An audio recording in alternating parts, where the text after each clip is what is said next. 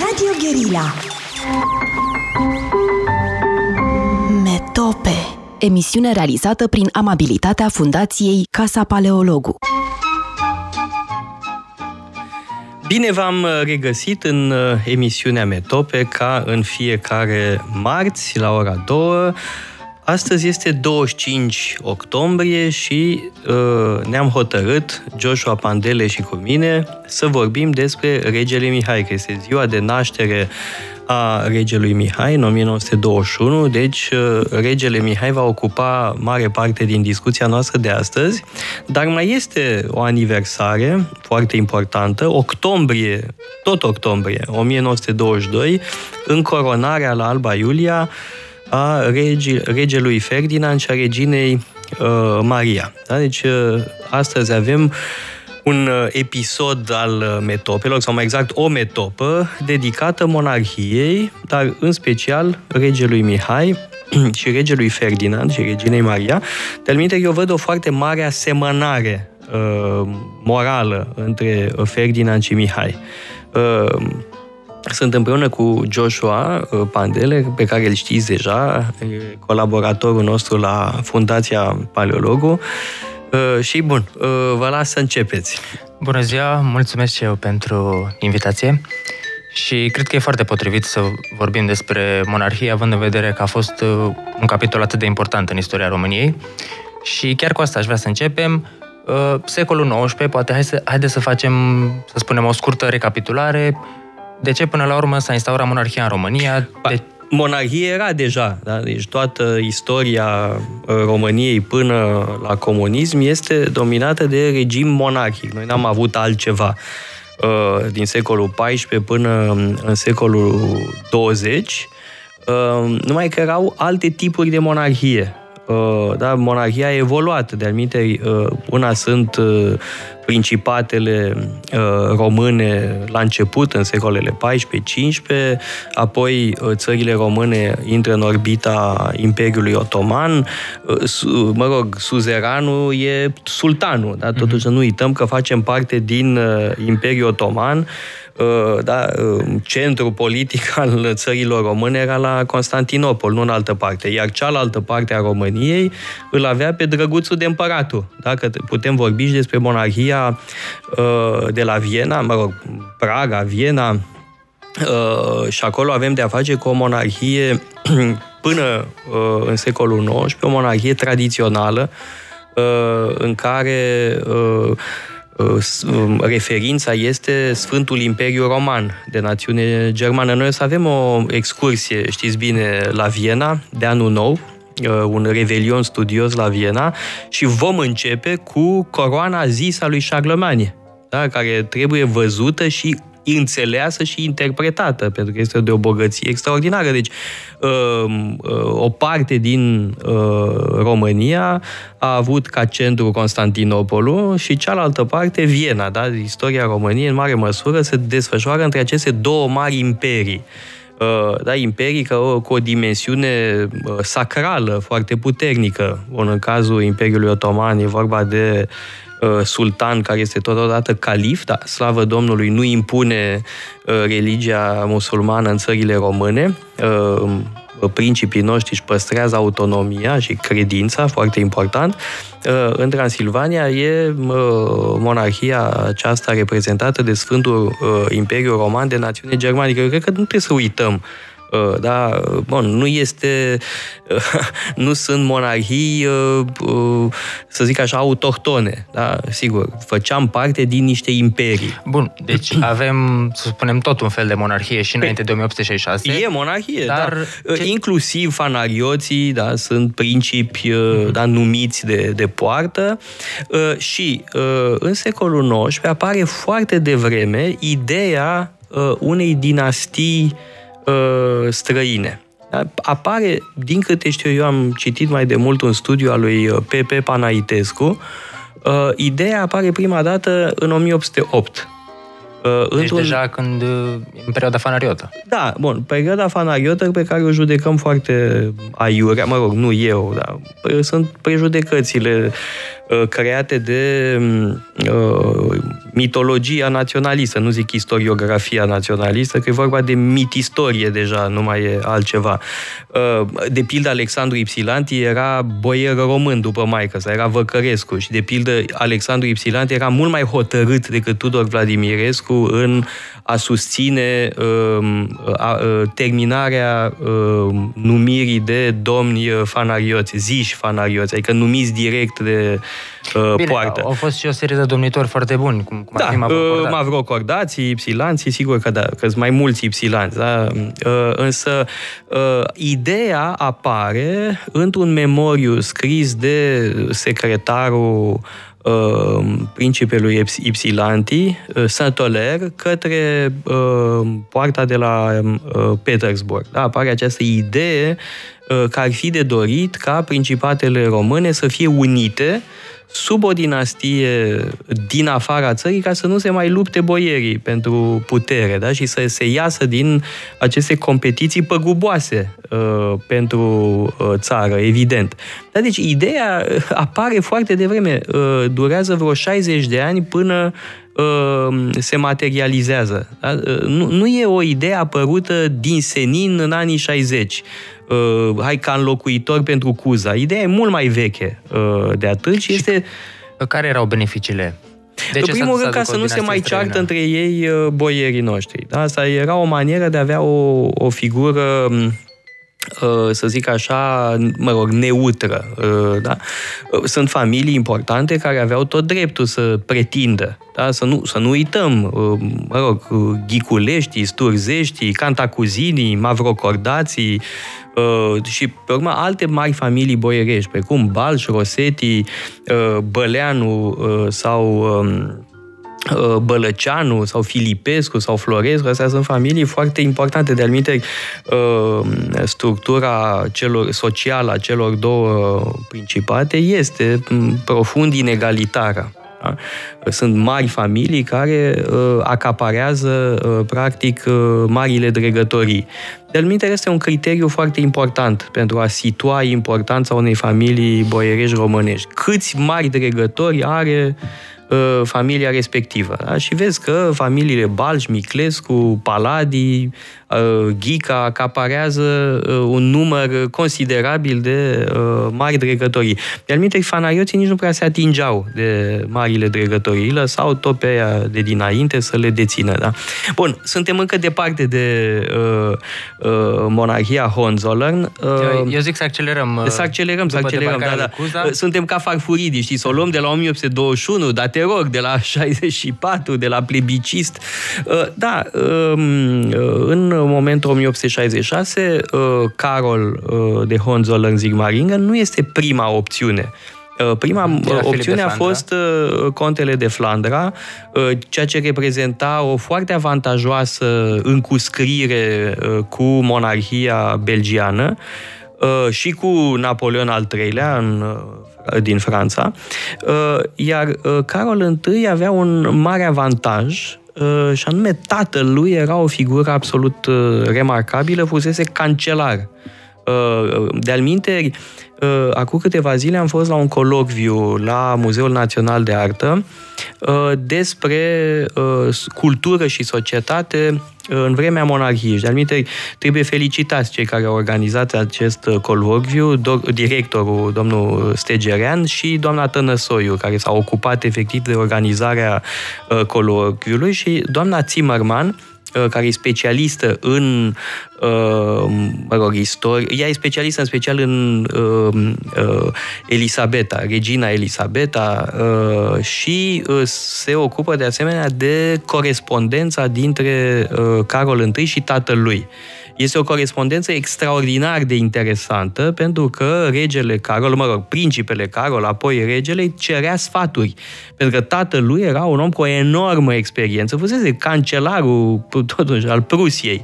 Uh, deci ăsta era marele avantaj. Da? Uh, un tânăr foarte ambițios, totuși, uh, a riscat. Da? El provenea dintr-o familie ilustră, importantă și totuși era destul de aventuros. Da? Chiar drumul pe care l-a făcut din, din Germania până în, până în țara românească a fost în timpul războiului. Exact. Și a trebuit să se În timpul războiului dintre Prusia și Austria, contextul e foarte uh, complex da? și uh, are ceva rocambolesc. Da? Felul în care uh, decide să se ducă, mă rog, în România, să devină principe în cadrul Imperiului Otoman. Adică uh, doar un om foarte tânăr uh, și ambițios și aventuros putea să se bage în așa ceva. E interesant că tatăl său nu l-a oprit dar putea să-i spună, băie, te bagă mințile în cap, e o prostie, ce să cauți la marginea Europei, să mai treci prin Austria, îți riști, nu, viața nu, dar libertatea în orice caz, sau reputația familiei, da? A, a știu cumva să accepte această aventură. Că e vorba de un pariu, putea să iasă prost, Uh, de alminte, în anumite momente a și părut că uh, iese prost. În 1870? 70-71, sigur că da. De altfel, uh, însuși străbunicul meu, CB Penescu, care mai târziu a fost un stâlp al societății ieșene și un stâlp al, mă rog, al societății românești de, de dinainte de, mă rog, până în anii 20, CB Penescu la început era ostil Uh, spionului prusian, da? principelui Carol, uh, a manifestat împotriva lui la Iași, numai că, evident, uh, Vod avea nevoie tocmai de genul ăsta de persoane. Da? Asta era elita pe care voia să o atragă de partea lui. Tineri, ca și el, care să îl susțină. Da? Și, mă rog, a, a știut să rabde, să treacă peste firească supărare da? și să uh, uh, creeze o legătură de colaborare cu asemenea oameni. Despre care avem avantajul foarte mare că el uh, a scris multe memorii și jurnale și putem să-l înțelegem mai bine, putem să înțelegem din ce a trecut, sentimentele sale. În schimb, Ferdinand înțeleg că era un om mult mai rezervat. Era poate mai da. intelectual, mai liniștit, mai închis, dar nu-l cunoaștem atât de bine. Aveți mare dreptate. Eu cred că Ferdinand este dintre marile figuri ale istoriei române, omul cel mai neînțeles. Uh, pentru că era un om foarte secret, uh, un mare introvertit, uh, un om care prefera să citească, nu-i plăcea să ia decizii, Uh, era un chin pentru el să ia decizie. Este Hamlet pe tron. Da? Asta este Ferdinand. Da? Un om uh, indecis uh, pentru că era prea inteligent ca să ia ușor decizii. Da?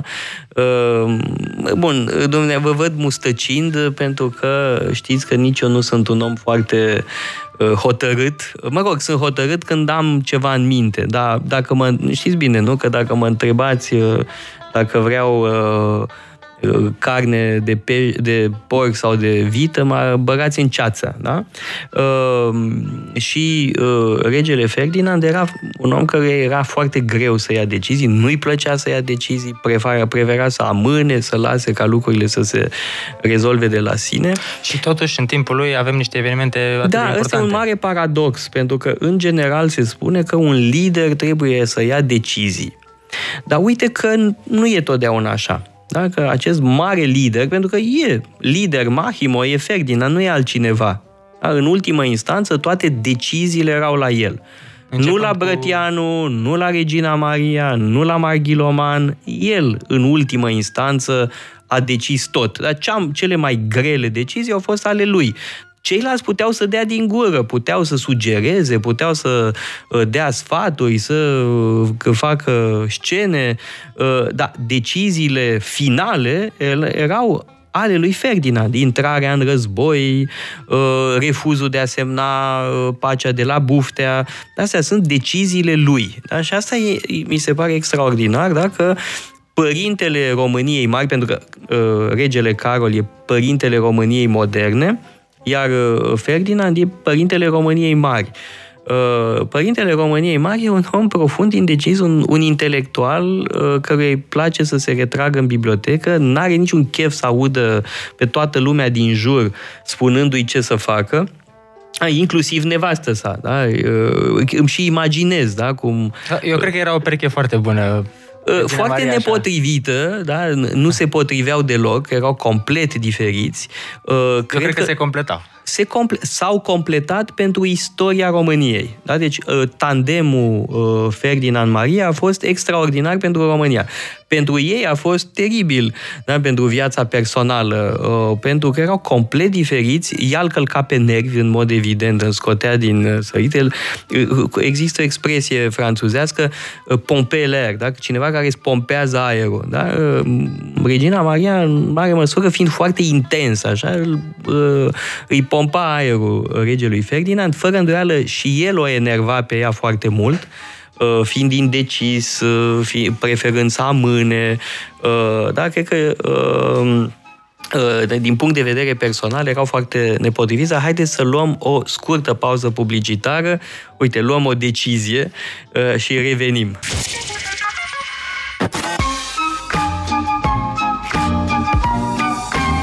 Metope, emisiune realizată prin amabilitatea Fundației Casa Paleologu. Am uh, revenit uh, în direct în emisiunea Metope. Uh, sunt împreună cu Joshua Pandele, student la istorie și ministrul propagandei la Casa Paleologu. În timpul pauzei era o publicitate pentru cursurile noastre despre Ucraina, următorul fiind joia asta, nu? Cu Cosmin Popa despre Ucraina sovietică și post-sovietică, uh, dar uh, uh, cred că ar fi utilă o legătură între Ferdinand, ce vorbeam noi mai devreme, și ce se întâmplă în Ucraina atunci, da? momentul 1917-1922, pentru că ne dăm seama, văzând ce se întâmplă în Ucraina, ce noroc, chior am avut noi, Uh, spunea Petre Carp, țara asta e atât de norocoasă încât nu mai are nevoie de oameni de stat. Sigur că exagera uh, bătrânul Carp, uh, însă um, dacă comparăm ce se întâmplă în Ucraina și România, ne dăm seama că ceva e adevărat. În ce sens? Um, destinul Ucrainei și, a, și al României în acei ani sunt indisociabil legate. Uh, uh, România e făcută zob de uh, armata germană. Da? În 1916, 17, bun, 18, un an sinistru pentru România. Ori ăla este momentul în care Germania câștigă și pe frontul de est. Adică în războiul, în, da, războiul cu Imperiul Țarist. Da? Și în 1918, dacă ne uităm pe hartă, practic noi eram înconjurați de Germania, că Ucraina semnase uh, pace separată cu imperiile centrale, cu puterile centrale uh, și practic uh, România combatantă, uh, mă rog, combatantă, combatantă așa, mă rog, se nu prea mai combătea, da? Uh, era practic înconjurată da? de uh, Germania mă rog, de forțe uh, care aveau o legătură cu Germania. Bun, Ucraina nu este un satelit al Germaniei în perioada asta, dar semnase o pace uh, avantajoasă pentru uh, Germania. Uh, și în acea perioadă, uh, în uh, aprilie-decembrie 1918, la putere în Ucraina este Hatmanul Skoropadsky, Uh, care s-ar fi gândit probabil să creeze o dinastie, da? dinastia Skoropadsky, el fiind dintr-o veche și ilustră familie de uh, nobili uh, ucraineni. Da? Un, a fost un hatman Skoropadsky în secolul XVIII, pe vremea lui uh, Petru cel Mare. Uh, numai că, odată cu prăbușirea puterilor centrale, s-a prăbușit și puterea lui Skoropadsky și a început războiul civil. Uh, Uh, da, Ucraina pur și simplu a fost uh, devastată, da? a fost și o foamete în anii 21-22. Uh, pe teritoriul Ucrainei s-au luptat cinci armate da. diferite, armata roșie, armata albă, armata republicană ucraineană, armata anarho-comunistă a lui Nestor Marno și armata poloneză. Da? Deci, practic, a fost făcută harcea-parcea Ucraina. Uh, foamete, cum spuneam mai târziu. Deci, uh, cumva, în contrast, trebuie să vedem ce noroc chior am avut noi și în felul ăsta înțelegem și anumite lucruri care s-au întâmplat uh, în uh, România. De, de exemplu, rapiditatea cu care uh, guverne succesive au reprimat orice fel de manifestare comunistă la noi, pentru că vedeau ce se întâmplă în Rusia, ce se întâmplă în Ucraina și au acționat foarte prompt pentru a opri orice fel de uh, răspândire a molimei comuniste, încă din decembrie 1918 și chiar de mai devreme. Uh, haideți să mergem și la momentul încoronării, în 1922, în octombrie, care înțeleg că e un pic uh, controversat, să spun așa, deoarece se spune că a fost uh, un element dominat de liberali și organizat și orchestrat uh, doar de liberali pentru, să spunem așa, PR-ul lor. Din păcate e adevăr în asta, destul de mult chiar, felul în care au decurs Uh, evenimentele acolo a nemulțumit uh, foarte mult. Uh, elitele ardelenește, pildă. Da? Sigur că aici avem și un fel de rescriere naționalistă a istoriei. Alba Iulia, de ce Alba Iulia? Pentru că Mihai Viteazu, numai că Mihai Viteazu era mai degrabă mai degrabă. grec decât român. Iarăși asta s-ar putea să-i exaspereze pe naționaliști, asta e, ăsta e adevărul uh, pur, da? Era mai degrabă grec decât român, așa cum alte figuri ilustre ale istoriei noastre sunt mai degrabă greci decât români. Vasile Lupu, da? Cel care încurajează traducerea textelor liturgice în limba română, el vorbea grecește acasă. Acum, întrebarea e de ce a vrut să fie traduse textele liturgice în română, de ce a vrut să o aducă pe Sfânta Paraschiva la Iași, da? Astea sunt uh, uh, discuții importante. Dacă avem pelerinajul uh, din octombrie, nu? A fost acum câteva zile uh, pelerinajul de la uh, Iași uh, și trebuie să-l amintim pe Vasile Lupu, da? Fără Vasile Lupu, Ciuciu Paraschiva la Iași, da? Uh, acum, Mihai Viteazu la fel uh, nu are nicio legătură cu proiectul naționalist. Asta e o invenție, da? invenția lui Bălcescu. Uh, dar este istoriografia naționalistă liberală de secol XIX care practic inventează acest mit uh, al unui Mihai Viteazu unionist, da? Când, de fapt, e un condotiere... Mai degrabă uh, un cuceritor, să da, spunem... Mă rog, figura lui este extraordinară. Mm. Uh, uh, Mihai Viteazu, cel adevărat, e mult mai interesant decât această, uh, mă rog, figură de pinal fabricată de uh, mit istoria, de fabricatorii de mituri uh, care zic istorici. Uh, și, uh, mă rog, în această logică, da, avem în coronarea la Alba Iulia, pe de altă parte era și ideea că trebuie cumva marcat momentul ăsta în uh, noua provincie, da, în uh, Transilvania. Numai că uh, modul de organizare i-a iritat. Uh, sigur că Maniu, de pildă, era foarte ușor de iritat. Da, faptul că Maniu era iritat de ceva nu înseamnă neapărat că acel ceva era Uh, neapărat foarte abuziv. Dar sigur că uh, apare o iritare, dar uh, de fapt lucrurile vin mai de departe. Uh, cred, după părerea mea, momentul cel mai glorios al lui Maniu, bun, în afară de moartea în închisoare, da, care este, îl, îl transformă într-un sfânt uh, al uh, națiunii române. Uh, Uh, dar și asta, cred că, indiferent de confesiune, da, fie că suntem ortodoxi, catolici, protestanți sau ce-o fi, Maniu este uh, un martir. Uh, însă, dincolo de moartea lui sublimă, celălalt mare mo- moment uh, al lui Maniu e 1918-19. Atunci a fost la apogeu. A fost extraordinar și, în, și la Viena în 1918 și apoi în 1919, practic uh, um, uh, substituindu-se administrației. Da? El practic a dus în spinare administrația noii provincii. Uh, bun, fiind Uh, confruntându-se cu un partid liberal foarte hegemonic, da, care încerca să acapareze tot, evident că s-a simțit dat la o parte, nedreptățit, de-al um, nemulțumirea și frustrarea era foarte mare în Ardeal, da? că veneau tot felul de uh, mitici de la noi să guverneze, să administreze uh, noua provincie. Uite, vreau să povestesc o întâmplare foarte simpatică, cred că v-am mai povestit-o, uh, cu Matei Cantacuzino, ministrul justiției din guvernul Averescu. Nu, nu, nu, nu mai țineți. Bun, Matei Cantacuzino era o figură extraordinară. Da? Era unul dintre cei mai buni juriști Uh, de altfel, uh, cartea lui de drept civil este o capodoperă. O am acasă în bibliotecă. Uh, eu nu cred că un avocat serios din România poate să ignore cartea lui Matei Cantaruzino, care era decanul facultății de drept la Iași. Și generalul Averescu l-a luat în guvernul lui.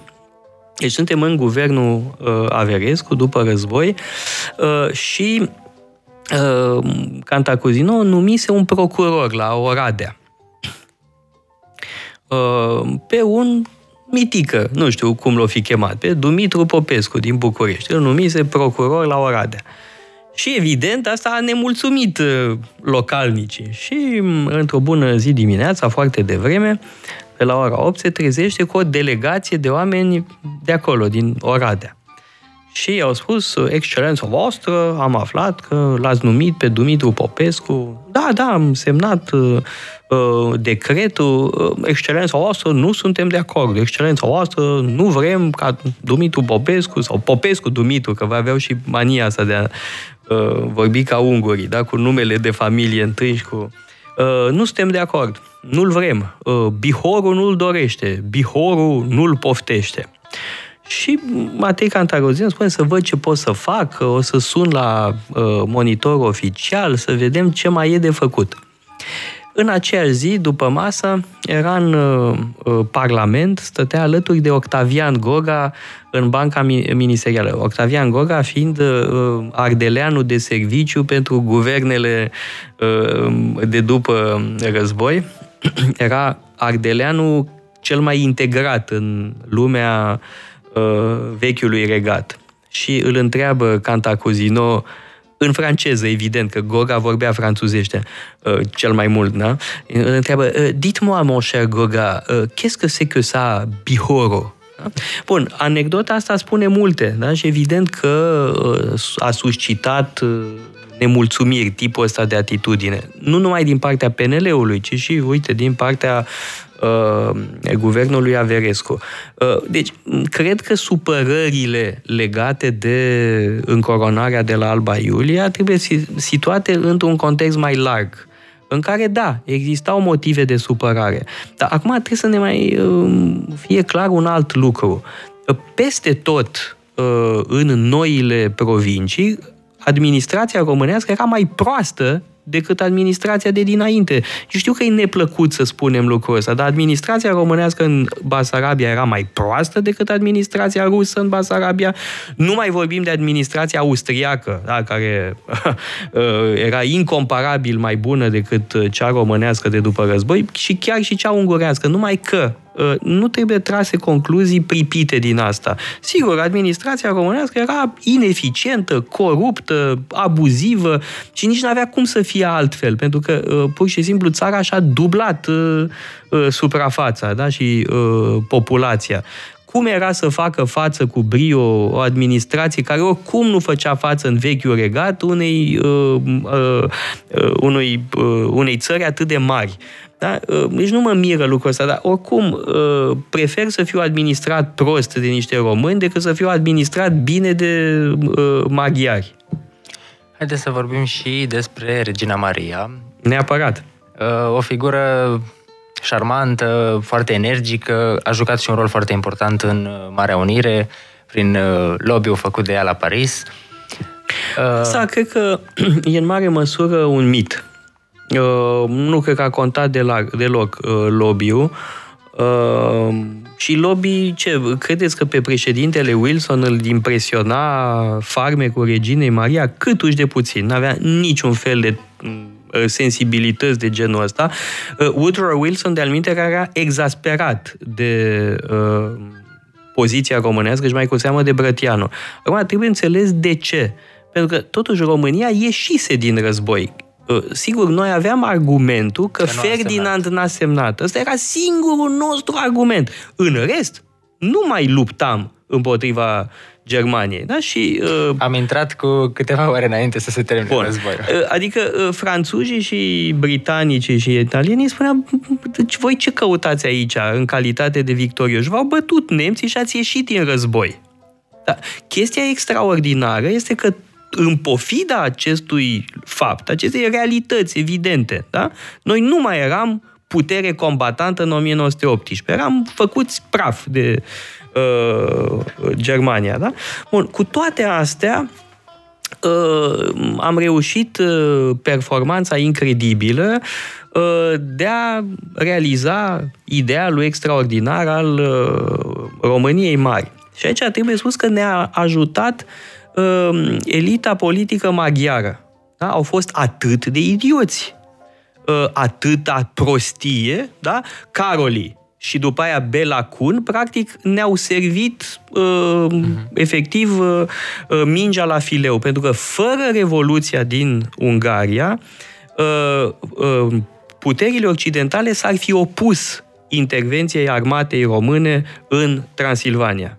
Da? Și ne-ar fi oprit, ne-ar fi zis, uh, terminați, stați în banca voastră, însă am fost uh, ajutați de incredibila uh, brambureală de la Budapesta, da? care începe cu Caroli, Uh, și continuă cu Bela Kun. De altfel, Bela Kun, fără să vrea, e unul dintre uh, părinții unității uh, uh, mă rog, României. Da? Practic a împins Transilvania în brațele uh, regatului român.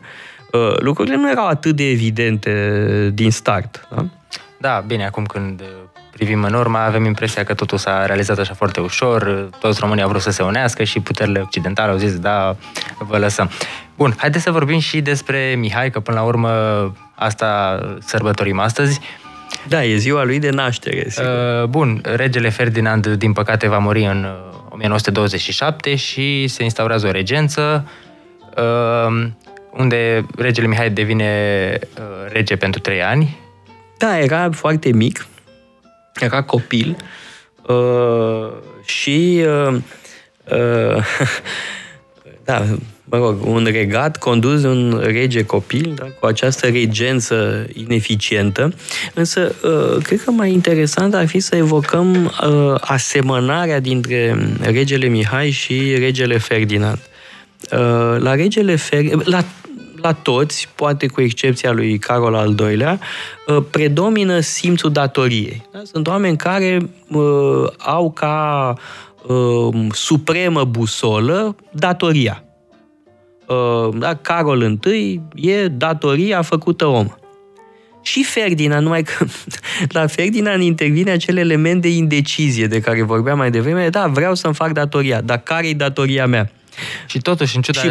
acestei in, in, indecizia a, a sa, a luat poate cele mai bune decizii. Cele mai grele, da? Mhm. Cele mai grele decizii el le-a, le-a luat. Carol, mă rog, din în 1916. A, fost, a, a, a murit la timp. Da.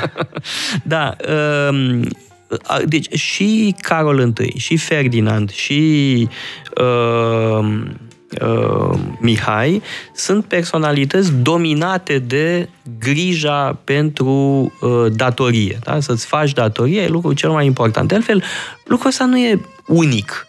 Da, sunt și alți regi uh, care, alți, sau regine Uh, pentru care uh, simțul datoriei este lucrul cel mai important. Ideea că a-ți face datoria este singura manieră nobilă de a trăi. E o expresie franțuzească, vivre noblă se servir. Da? Să trăiești cu noblețe înseamnă să servești. Uh, da? Să servești o cauză care te depășește. Da, uite, regina Elisabeta, da? care a murit de curând, tot așa reprezenta această etică a datoriei o să mergem la Viena la sfârșitul anului, uh, Franz Iosef tot așa încarna uh, uh, această etică a datoriei. Era un om care se trezea în fiecare zi la trei jumate dimineața, la patru dimineața, la cinci era la birou. Pentru mine trei de e noapte numai. Da. și muncea până seara târziu. Și el spunea, o zi bună este o, o zi în care am muncit până am căzut de oboseală.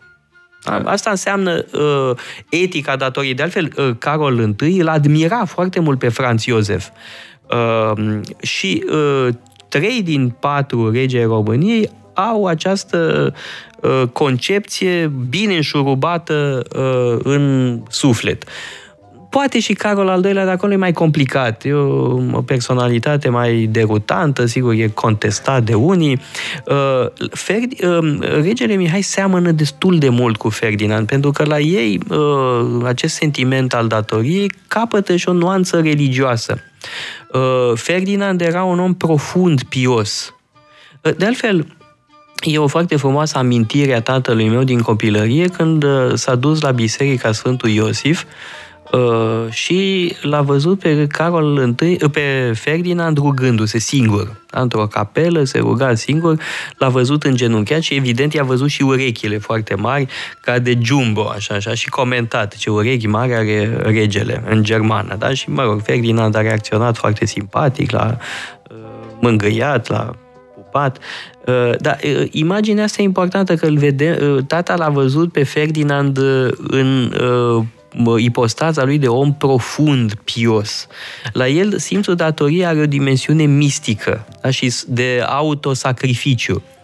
Uh, cred că și la regele Mihai uh, vedem acest aspect. De alminte, uh, cred că asta o să vă placă, regele Mihai era un om foarte imersat în universul biblic. Da? Am și încercat o formulă, mai nu știu cât este de exactă, că nu l-am am cunoscut pe regele Mihai, dar nu atât de bine încât să știu toate preferințele literare, dar uh, am impresia că uh, cei, cele două surse ale lui sunt Biblia și Caragiale. Uh, pentru că regele Mihai, asta nu prea știe multă lume, dar am văzut, mi-a zis tata, uh, cita foarte potrivit din Caragiale ceea ce e mare lucru, da? deci uh, nu se poate altfel. Avea simțul umorului, da? asta nu prea se vedea uh, în public. În public era extrem de rezervat, da? ca și Ferdinand, uh, era ca o icoană, uh, nu spunea mai nimic, oricum nu auzea ce spunea lumea din jurul lui, uh, avea chipul ăsta hieratic, da, foarte sublim, foarte frumos, dar uh, nu, nu interacționa prea mult cu lumea din jur. Spre deosebire de Regina Ana, da? Regina Ana era, she was doing all the talking, da? Ea vorbea cu lumea, regele Mihai nu. Uh, și cum spuneam, oricum nu auzea prea bine ce se spunea în jurul lui. Slavă Domnului, asta e cea mai bună manieră de a te proteja de prostii.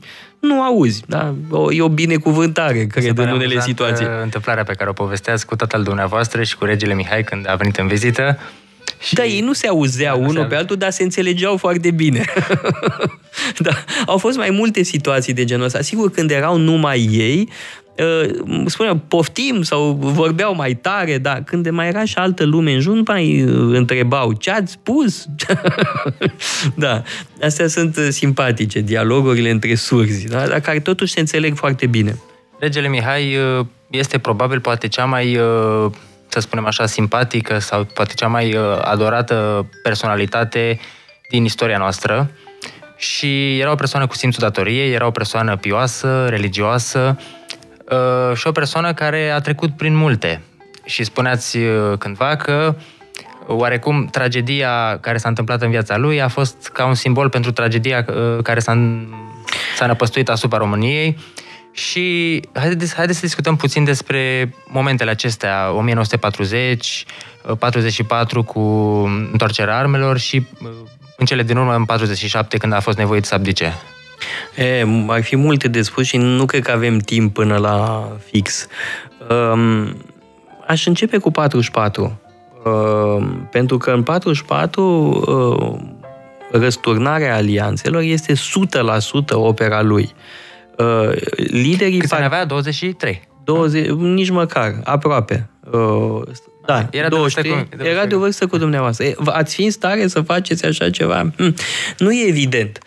Uh, pentru că uh, Maniu și Brătianu dădeau din colț în colț. Uh, asta este realitatea, ei fiind totuși oameni mai în vârstă, mai prudenți, mai precauți, se temeau.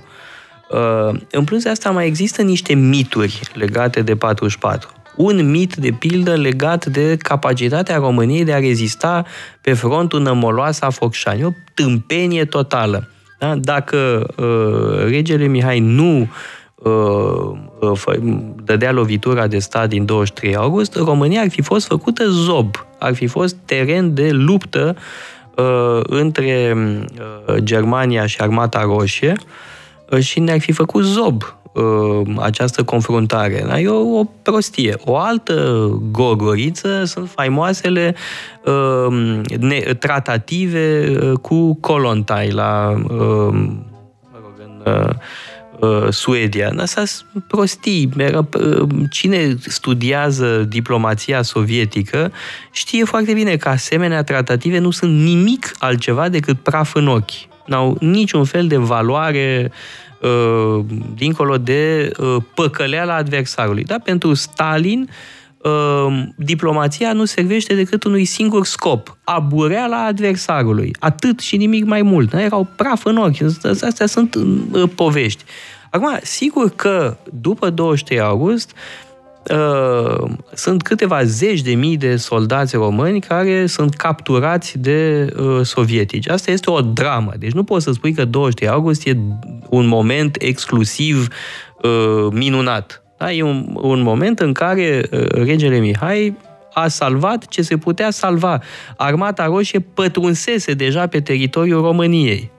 Da? Deci era o, o absolută inconștiență să te încăpățânezi uh, pe uh, formula uh, generalului Antonescu. De alminte, profit de ocazie ca să mai fac o comparație între Antonescu și alți dictatori militari. O fi avut el calități militare. Bunicul meu îl aprecia. Bunicul meu, tatăl mamei, era ofițer, era colonel. Uh, în armata regală și îl aprecia ca militar, dar nu ca un politic. Ca un politic era foarte critic față de Antonescu, dar hai să-l comparăm cu Franco sau cu Horti. Păi este uh, simțul politic al lui Antonescu este egal cu zero. Da? Deci nu avea în minte decât o singură idee, alianța cu Hitler până în pânzele albe. Com- hai să comparăm tot cu dictatori militari. Da? Franco e de... Diferența între Franco și Antonescu e o diferență de la cer la pământ în privința inteligenței politice. Și chiar Horti uh, era un om mult mai uh, echilibrat decât uh, uh Antonescu. Și mitul Antonescu persistă până astăzi. Da, sigur că a fost pompat de comuniști uh, în, fo- foarte ciudat, da? că a, uh, mitul Antonescu a fost folosit împotriva uh, regelui Mihai, uh, Uh, și sigur că există și o extremă dreaptă, mă rog, difuză uh, românească, da? O, o revedem renăscând uh, uh, și acum, e în plin avânt, nu? Dacă întrebăm uh, votanții unui anumit partid, sunt convins că îl divinizează în continuare pe Antonescu. De anumite, candidatul lor la funcția de prim-ministru s-a declarat admirator al lui Codreanu și al lui Antonescu. Da? Uh, însă, Uh, revenind la uh, regele Mihai, perioada 44-47 este o perioadă în care uh, regele Mihai uh, face cu stoicism, scuzați expresia, pipi împotriva vântului. Da? Uh, pentru că uh, a încercat din răsputeri să întârzie uh, catastrofa, sperând că se va uh, produce o schimbare în relațiile dintre Statele Unite și uh, Rusia sovietică. Uh, dar este o luptă de gherilă. Da, uite, tot suntem la gherilă aici. E o luptă de gherilă, dar permanentă, constantă, da? pe fiecare centimetru. Uh, da? Să uh, împiedice, să întârzie ingerințele sovietice. 6 martie 45 e guvernul Groza. Ne este impus de... Da, Vâșinski care bate cu pumnul în masă și amenință. Da, sinistrul Vâșinski, da, omul proceselor staliniste din anii 30 uh, și uh, um, apoi greva regală, dar hai să luăm o scurtă pauză publicitară și apoi mai discutăm câteva minute uh, despre regele Mihai. Metope Emisiune realizată prin amabilitatea Fundației Casa Paleologu. Am uh, revenit în direct uh, împreună cu Joshua Pandele pentru finalul acestei emisiuni. Vorbeam despre regele Mihai, vorbeam despre greva regală. Uh, da, din 45, bun, alegerile falsificate, 46, iarăși întrebare, trebuia regele să se ducă la deschiderea Parlamentului în 46? Ideea era de a trage de timp cât mai mult. Da? Bine, dar înțeleg oricum, în acea vreme nu s-a știut că... Ba da, nu, era evident că au fost falsific- că fuseseră falsificate alegerile, nimeni n-avea niciun dubiu uh, în privința asta, da? Întrebarea e ce face într-o situație de asta. Evident că uh, regele ar fi putut să plece mai devreme. Uh, da, putea să, să, nu să abdice, să plece pur și simplu în 46. Uh, însă ideea era că uh, trebuie rezistat pentru a întârzia cât posibil instaurarea totală a uh, comunismului în România. Și... Asta era filozofia uh, regelui Mihai în acea perioadă, 44-47. Și cu tot efortul, până, din păcate, pe 30 decembrie 1947 este forța să abdice, avem perioada comunistă și haideți da, să aici discutăm... totuși, că e un subiect care um, e delicat. Da? Nu, nu e evident că a făcut bine. Putem discuta pe tema asta. Da? Adică Avea nu, de ales? Uh, putem discuta dacă a făcut bine uh, în 44-47, da? dacă această filozofie a întârzierii uh, instaurării totale a comunismului a fost corectă. Da? Bun, se, sunt argumente foarte serioase în favoarea acestei abordări, dar se poate spune că în fond se baza pe o previziune greșită da? pe un, o analiză greșită a realităților. Da? Uh, și regele Mihai, ca și mulți alți uh, oameni în România atunci, uh, credea că există o șansă să se scape de ocupația sovietică. De fapt, nu exista niciun fel de șansă. Da, și iarăși toată vorbăria asta despre trădare americană. Care trădare americană? Să nu uităm că România a declarat război Americii. Rom este de un, aici vedem uh, doza serioasă de uh, inconștiență a generalului Antonescu. Cum să declare război Americii în 41 e de, de o tâmpenie uh, inegalabilă. Și nici nu era neapărat necesar. Da, da. Mai degrabă uh, să arate loialitatea față de Germania. Uh, bun, în fine. Uh, dar nu, nu, uh, americanii nu aveau niciun fel de datorie morală față de România. Poate față de Polonia aveau și britanicii. Și Polonia n-a putut să uh, a, fie salvată. Bun, dar uh, nu asta e problema. Problema este uh, aceea de uh, analiză greșită. Da? Spune Tucidide în uh, războiul peloponesiac, speranța este un prost sfătuitor. Și evident că speranța că vor veni americanii a fost un foarte prost sfătuitor. Uh, pentru toți, da? și pentru taică meu. Taică meu și el credea că vor veni americanii și uh, a spus o chestie foarte simpatică, uh, tata, da? că erau mai multe categorii uh, în uh, perioada respectivă, da? 44-47 Uh, țărăniștii erau convinși că vor veni americanii în jumătate de an, hai un an. Uh, după aia, liberalii uh, brătieniști credeau că vor veni americanii peste trei ani. Și lichelele de tătărăscani credeau că vor veni peste 10 ani. Da? Am pus ghilimele la lichele, da? pentru că tătărăscanii erau convinși că vor veni americanii, dar mai încolo, va mai dura până, sau nu, 5 ani până când vin americanii. Deci e vorba de o analiză greșită uh, unde vedem cât de toxică poate să fie speranța. Uh, da? Când crezi că se va întâmpla ceea ce tu îți dorești. Și evident că nu s-a întâmplat, că nu avea cum să se întâmple. Uh, și atunci apare întrebarea, oare regele trebuia să se întoarcă în 47 sau nu? Uh, poate că era mai bine să nu fie pus în poziția de a semna uh, actul abdicării. Poate că era mai bine să plece mai devreme. Astea sunt întrebări uh, care sunt interesante în sine. Da? Eu nu dau un răspuns acum, doar uh, arăt prin aceste întrebări că istoria nu e niciodată scrisă dinainte. Da? Cum am uh, spus și mai devreme în legătură cu uh, Unirea da? din 1918 lucrurile nu sunt niciodată scrise uh, dinainte și nu sunt uh, uh, fatalități. Ar fi fost mai bine dacă am fi avut monarhie după 89? Uh, nu mai avem timp să răspundem la asta. Eu cred că da. Uh, ambalajul ar fi fost mai frumos. Metope. Emisiune realizată prin amabilitatea Fundației Casa Paleologu. Radio Guerilla.